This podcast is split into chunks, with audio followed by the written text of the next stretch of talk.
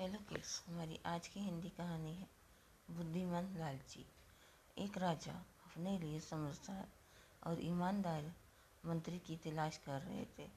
राजा ने कई लोगों के साक्षात्कार लिया, लेकिन कोई भी व्यक्ति उनमें से मंत्री बनने के लायक नहीं लगा। वहीं जब ये बात राज्य के सबसे बुद्धिमान व्यक्ति को पता लगी तो वो फ़ौरन राजमहल चला गया। राजा से मिलकर उसने कहा, मैं इस गाँव का सबसे बुद्धिमान व्यक्ति हूँ। मैं आपका मंत्री बनने के लिए के लिए तैयार हूँ और काबिल हूँ। राजा ने उससे काफ़ी कठिन सवाल किए और उसने समझदारी से सभी सवालों का जवाब दिया।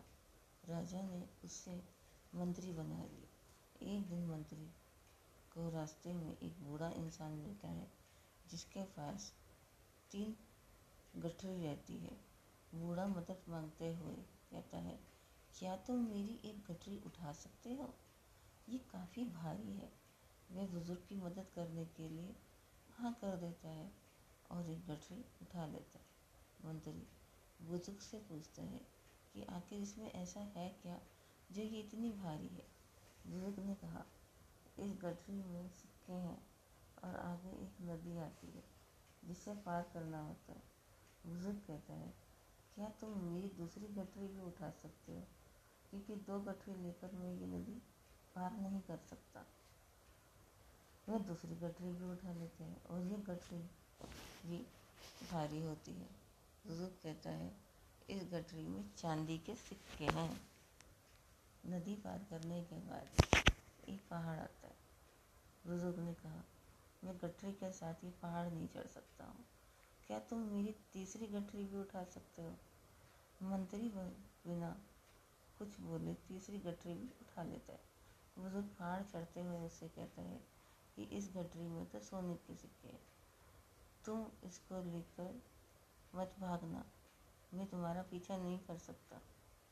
थोड़ी दूर जाने के बाद मंत्री सोचता है कि अगर ये तीनों गठरी लेकर भाग जाऊँ तो मैं धनवान बन जाऊँगा। ये बुज़ुर्ग तो मुझे कभी पकड़ पाएगा ही नहीं। और वह तीनों गठरियाँ लेकर भाग जाता है। घर जाकर वह जैसे ही तीनों गठरियाँ खोलता है तो उसमें लोहे के सिक्के होते हैं और वह हैरान रह जाता है। कुछ देर बाद उसके घर बुज़ुर्ग आ जाते हैं और उससे कहते हैं कि तुमने लालच में आकर मेरी तीनों गठरियाँ चुरा ली। मंत्री गुस्से से कहता है कि तुमने झूठ बोला। इन गठरी में सोने और चांदी के सिक्के तो है ही नहीं। बुज़ुर्ग हँसते हुए अपने असली वेश में आ जाता है। वे कोई और नहीं, बल्कि राजा होते हैं।